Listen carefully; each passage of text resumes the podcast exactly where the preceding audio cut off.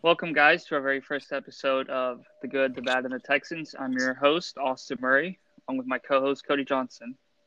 How y'all doing?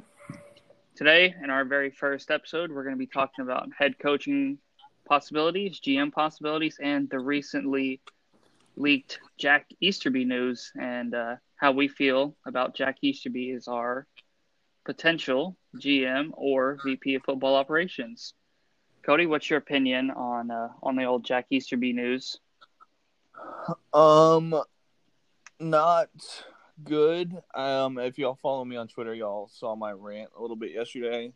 Um, Jack Easterby has no business being in any front office, to be honest with you.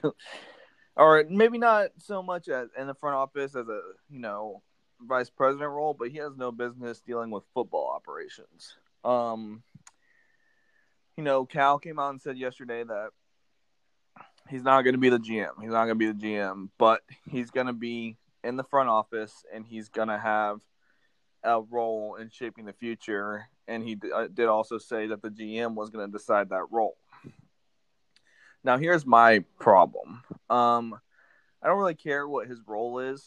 I don't want him in the office in general. I think um, Jack Easterby has too much of Cal McNair's ear. And when you have a guy like that in the front office who has too much of the owner's ear, he is the guy that's looking over the potential GM's shoulder, the potential head coach's shoulder, reporting everything they're doing, telling Cal what he thinks they're doing wrong, what he thinks they're doing right, stuff like that. So his role doesn't really mean anything to me. It's the fact that he's in the office in general, the fact that he had so much say with Bill O'Brien, telling him to do, you know, co uh, agreeing on these deals, the Hopkins deal, stuff like that, to where why Cal thinks he needs to be in this front office in general after the season is just it's mind boggling to me to say the least. I just I don't see I don't I don't like the guy. I haven't heard OB's bullcrap. I haven't heard a good thing about him. I've listened to New England podcasts. I've listened to Texans podcasts. Nobody has anything good, good to say about him. Is having say in football operations, no prior experience. It just it doesn't make a lot of sense to me. Um, and uh, other, I mean, I just you can touch on it here in a second, but I just I don't I don't get why he's here or why he needs to be here. What can you know? Can you tell me or anybody else tell me why this guy, what this guy can does yeah. that someone else can't do? Yeah, well, I don't I don't get saying? how he goes from Patriots character coach to Bill O'Brien's right hand man. What about him? What what had he done in New England that he deserved to go from a character coach all of a sudden to VP of football operations and Bill O'Brien's right hand man. That's one of the most mind boggling things to me. You heard the other day in one of Bill Belichick's uh, press conferences, Bill Belichick, who had coached with Jack Easterby, said he was not a front office guy. So when you have a guy and your owner and Cal McNair vouching for someone like Jack Easterby saying he's such an important part of this organization when, you know, one of the greatest coaches of the last couple of decades comes out and says Jack Easterby is not a front office guy. I don't understand Cal McNair's thought process in that. Yeah, and that is a bigger problem in my opinion. It's not so much I mean it is Jack Easterby, but the fact mm-hmm. that Cal is allowing him like what Cal doesn't know what he's doing. Like I, I tweeted out yesterday that the management, the the ownership of this team is on par with the Browns, the Bengals, the Jets, just becoming a laughing stock. And yeah, the, uh, of the league, absolutely. But those guys, those teams have been bad for years because their their management doesn't care. Like if you go talk to Bengals fans, that that owner is the cheapest guy in the NFL. All of their stuff, their facilities and stuff like that is below par across the league. He doesn't care. He just wants as much money as he can without spending money. So if you're on par with that, what does that say about you and your capabilities to own yeah. a franchise? So that's that might be the bigger problem here is Cal McNair owning this team, and it, if it was my choice, I'd want him to sell the team. Yeah, exactly. And what I find interesting the other day, I don't know who published the article, but it was an older interview with Jamey Rootes, and he was, you know, coming out and saying that they're going to do things their way, and they are happy with the product on the field. And as a Texans fan, I, I sit back and wonder how can you watch what's going on this season and just be happy with those results? I don't I don't get that. How can you be happy with two and seven? Yeah.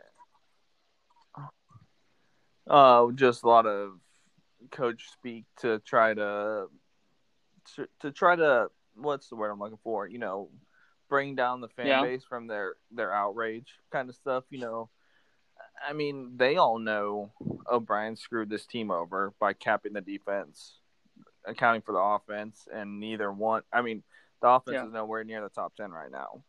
The defense is definitely nowhere near the top ten right now. They're not not even pushing top twenty. So, I, all that's coach speak. I I totally agree with you. They they really aren't happy. That's yeah. just what they have to say. You know, um, I, it's it's kind of hearsay at this point. You know, we're just it's all just looking towards the future at this point because nothing from this season is gonna. I, I want I don't want to say nothing, but a lot of the, the team aspect of this season isn't gonna translate over the ne- to next season with the new GM and head coach. You know, so yeah, that's kind of where I am. I that. agree with you. I'm I'm curious to see how different this roster is going to look by the 2022 season. I mean, it's going to be unrecognizable.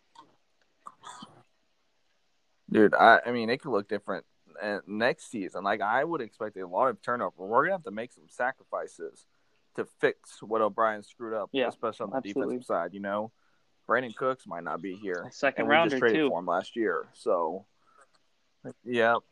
Yeah. Uh, don't even get me started on that. Well, that brings us into our next point. So, Cody, who do you see as the next head coach of the Houston Texans, or who who is your preference at this point in the in the uh, coaching search? So, so do you mind if I flip it on you? I'm gonna yeah. if we talk yeah, about fine. GMs first. That. Yeah, so so I'm gonna talk about GM first because I think it's actually more important than the head coach hire. Um, again, if you follow my Twitter, I've been tweeting about who I really like. I have three guys um, in mind, but I'll talk about one for right now because I don't know how long this will take. But my number one option is Ed Dodds, the GM or the assistant GM for the Indianapolis Colts. Um, this Ed Dodds is a guy. He came over to Indianapolis from Seattle in 2017 after the 2017 draft, so he had a hand in 2018 to present with the Colts. And then I think it was 2011 to 2017 draft for Seattle.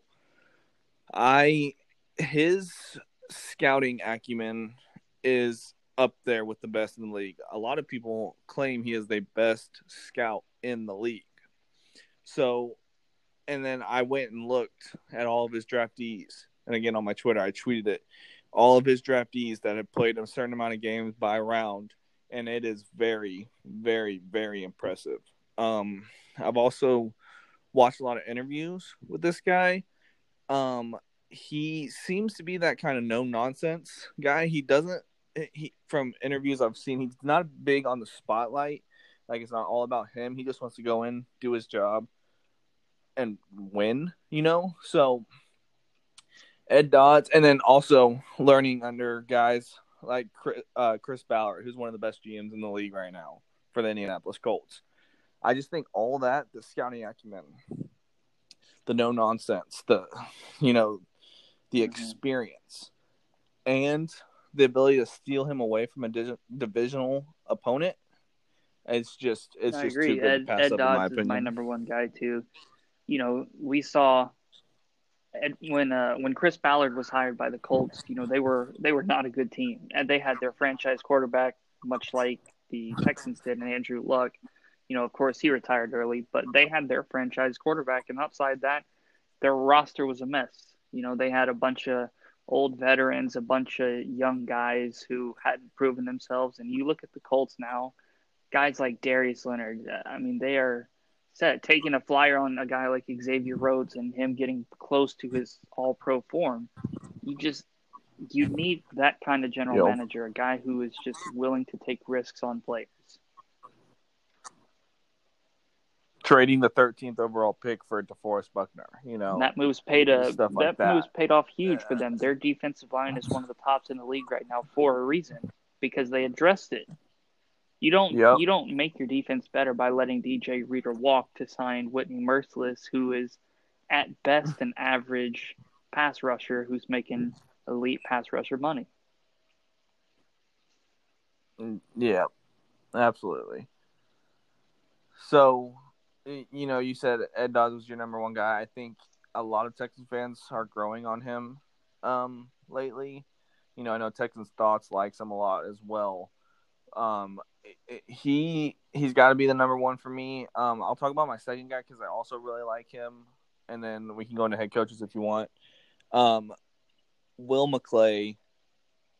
I don't know exactly what his title is in Dallas, um, but he is the guy that's behind all the drafts there. You know, it doesn't look like it right now because they suck. They've had a lot of injuries, but that team on both sides of the ball has a, a lot of talent, and they've been mm-hmm. drafting well for forever now. You know,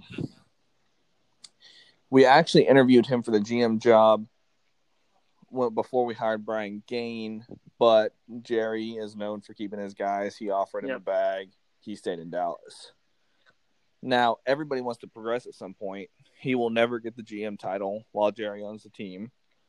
So he is a guy who's my number two option. Who, same thing as Dodds, has a great scouting acumen. Like we, ju- I just talked about their draft. You can go look in their draft. I did the same thing for him as I did for Dodds. I went and ran down all the guys he's drafted or had a hand in drafting since 2010, I believe. And it's it's just it's really good, you know. I think he's missed on two first rounders and one he missed on one first rounder. He drafted Taco Charlton over TJ Watt, but Rod Marinelli, who uh, how that guy was there for that long is beyond me, was pounding him and Jason Garrett. Another same thing, same situation pounding the mm-hmm. table for Taco Charlton. Like imagine if that team had had TJ Watt right now, like the rest of the team wanted, you know. And then their other one, um, Morris Claiborne, who actually has played right. a lot for them, but he wasn't very good. So it is what it is. And then his second, I think what I remember, if I remember correctly, his second and third round, his mid round picks, or second through fourth round, actually are very, very encouraging. You know, finding guys like Demarcus Lawrence in the second um, uh, Dak Prescott in the fourth. You know, it, it, all that it just it's too good think, to pass up on. And he's already in Texas. Yep. He's four hours away. You know, it, would be a good no, move. Know, sorry, I, I agree, and I think that's been one of the biggest uh, downfall of the Texans is them not being able to select solid players and get good value in the later rounds. I mean, you look at a guy like Xavier Crawford they took in last year's draft. He didn't even make the the roster or even the practice squad. It's you know GMs like that across the league finding gems in the fourth, fifth, sixth round of the Texans, not even getting practice squad player out of those picks. Those are just wastes to me.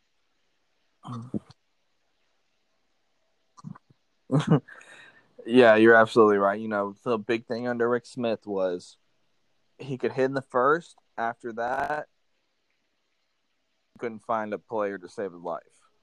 So if we could get someone in here that can actually draft in the later rounds and find talent in the later rounds as well as the 1st mm-hmm. and the mm-hmm. second, let me uh, let me tell you a situation. Easier on your head coach. So with the recent Jack Easterby news, him, you know, Cal saying he's a All big right. part of this organization. How big of an impact do you think it would be if Jack Easterby were to vouch for Nick Caserio? And what are your thoughts on Jack Easterby maybe having a say in it and you know vouching for Nick Caserio. What are your thoughts on that whole situation and that even the slightest possibility of Nick Caserio coming to be the Texans general manager. Yeah.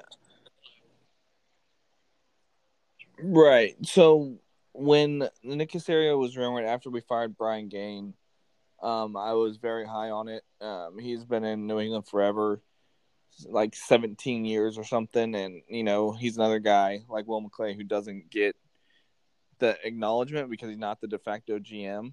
Um, but he since then has signed an extension with the New England Patriots. He that you know that only means so much. He could easily just leave and come be the GM. Um, but here's my thing: I don't want anybody mm-hmm. that is from the New England line, especially if Jack Easterby recommends them. you know, so I, I would probably get over it because I think he can be good. Um, but Bill O'Brien and Jack Easterby have just left such a bad taste in my mouth that mm-hmm. anything from that over east over there. Well, and we've seen it northeast all the way across the league. Teams trying I'm to recreate the Patriots about. way, and no team has ever create the Patriots way. That that is just a dynasty.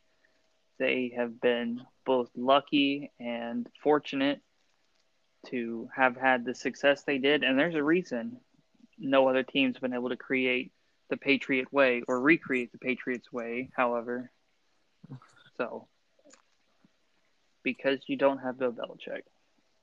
It, because you don't have Bill Belichick. Like you can't run the you can't run the Patriots way without Bill Belichick. He will cut or trade you without hesitation. you know, uh, and right. he can get away with a lot of crap that Bill O'Brien tried to do, but because he was winning nobody's going to question you when you're winning. Absolutely. So, so let me ask you, Cody, who is your at this point in time your number one head coach candidate?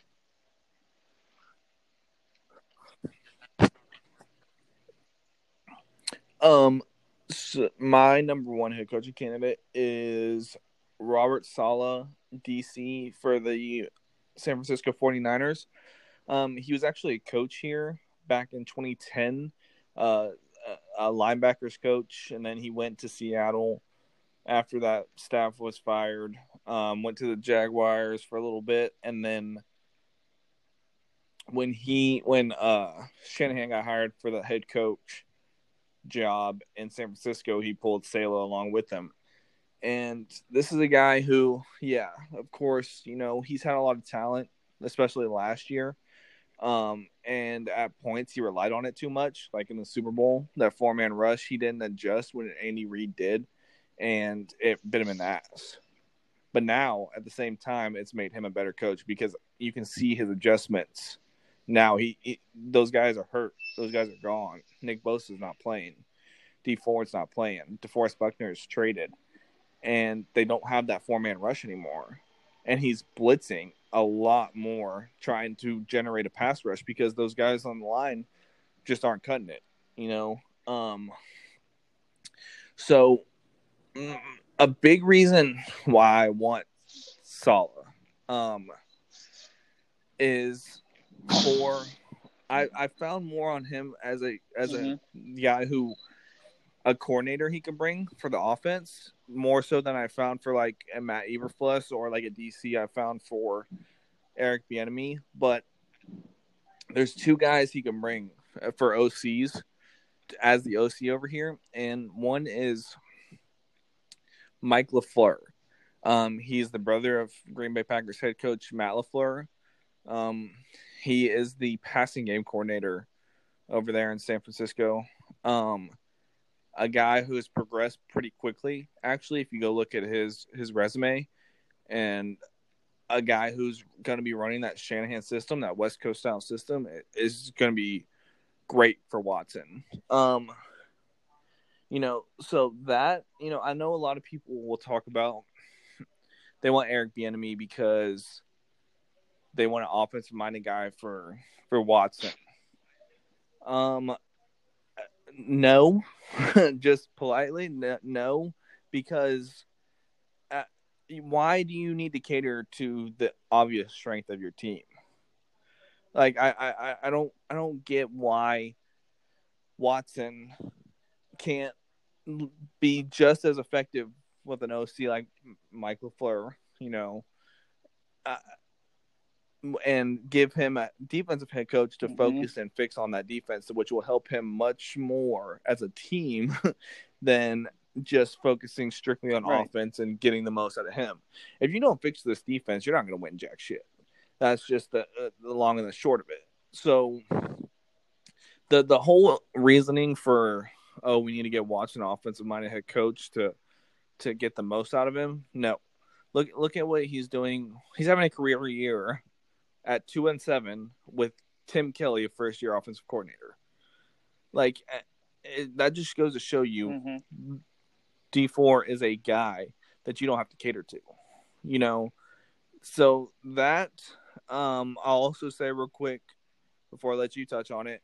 You know, whoever comes in, if it's offensive guy and brings a DC, if it's Saleh or Eberflus, is not going to be able to fix this defense as is. It needs a serious talent influx. Um, but I want a defensive minded head coach to have that vision to fix the defense. Yeah. To be able to keep leads that the offense gives you. You feel what I'm saying? Like if this defense right. were to stay as it is, any defensive coordinator or head coach that comes in is gonna suck. They need a talent influx. Um, but I think you are better to get that and a vision of what the defensive guy wants to run if you get a defensive minded head coach in here. So that's just kind of my thoughts on it. Saleh's been my number one guy for a while. I've never, I have not been on the EB train at all. I think he's very overrated. Um, well, so you know me. I, I got a uh, couple other guys. I as well. I'll, I'll let you not touch on, the touch on EB that. train. I agree that I think a lot of his success has to do with the fact that he has Patrick Mahomes at quarterback. I know people are going to say, "Oh, well, Deshaun Watson's elite too." Come on, Patrick Mahomes is in a league of his own. Let's just be real. He he is Patrick Mahomes. He is a five hundred million dollar quarterback for a reason. And you have to wonder too, is EB the same without Andy Reid? That is another factor as to why I just don't buy into the Eric Bieniemy hype. My my number one guy, and I know you're not going to agree with me on this, is is offensive coordinator for the Carolina Panthers, Joe Brady. I love Joe Brady. I've loved him since he was at LSU. What he did with Joe Burrow in the 2019 season, having one of the greatest, if not the greatest, seasons in college football history. What he's done this season, he's taken Teddy Bridgewater, Teddy Bridgewater, and made him into a top 12 quarterback right now, top 12 to 15. Teddy Bridgewater, outside of the Panthers right now is not a top 12 to 15 quarterback. What he has done to elevate his offense, look at what he's done without Christian McCaffrey.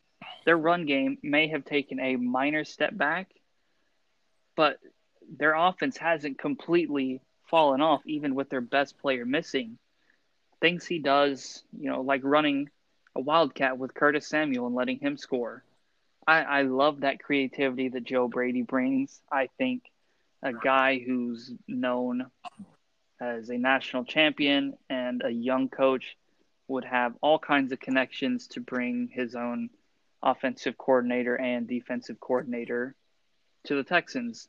I would just love to see Joe Brady and Deshaun Watson. I think the numbers they could put up would just be ridiculous.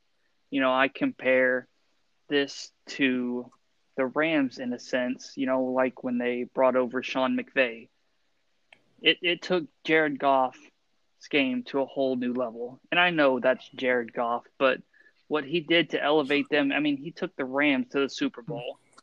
Granted, the Rams play has fallen off since then, but just looking what a young offensive guru did to the Los Angeles Rams just gets me excited about having the possibility with Deshaun Watson.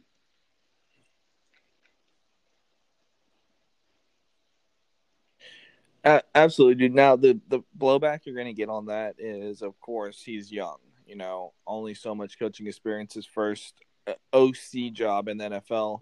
He was with the New Orleans Saints for three years as an assistant assistant coach. Um, Brady, uh, he's my top offensive option, to be honest. So I don't necessarily disagree with you. Um, now another thing you'll get is you know where's the credit to Matt Rhule? He's an offensive guy. He coached for the he was an offensive line coach for the Giants way back before he was at Temple. Now here's here's what I'll say to that. I have a cousin who plays left tackle at Baylor. I've been able to sit down with Matt Rhule multiple times and just talk football with him. I've watched Baylor and his offenses run for the past two, two, three years since he's been at Baylor. Three years, so or since he was at Baylor. Um, the that offense looks absolutely nothing like what they're running right now in Carolina. He pulled Joe Brady for a reason. You know, I mean, that was, was a guy who had a big hand in shaping the LSU offense. Now that team had a ton of talent, of course, but uh, you talk to mm-hmm. a lot mm-hmm. of LSU fans, they they say it probably doesn't happen without Joe Brady. You know, so and like you were saying earlier, you know that was a team that was projected three total wins on the season. They got three wins in in six games, right? And they're still a top fifteen offense. They're better offensively than us, and they lost Christian McCaffrey. You know, so I just and that line is is not very good. So no McCaffrey, Teddy Bridgewater is average. No line. You have some receivers, and you're a top fifteen offense. That just goes to show you what Matt Rhule and Joe Brady are doing over there. You know, I I would not be mad at that hire at all. Um, I'm not. He's young. I get it, and that's um, why I think I'm such an advocate now, for getting him because I know at all. You know, give him two to three more years as an offensive coordinator if he makes it past this offseason and doesn't get a head coaching job. He's going to be gone. Uh, you know, I, I personally believe that he will have a lot of success if he gets the head coaching opportunity somewhere else. And you're just you're not going to get him, and I, I think that is one of my biggest mm-hmm. reasons is why I think they need to pull the trigger on Joe Brady the day after the Super Bowl.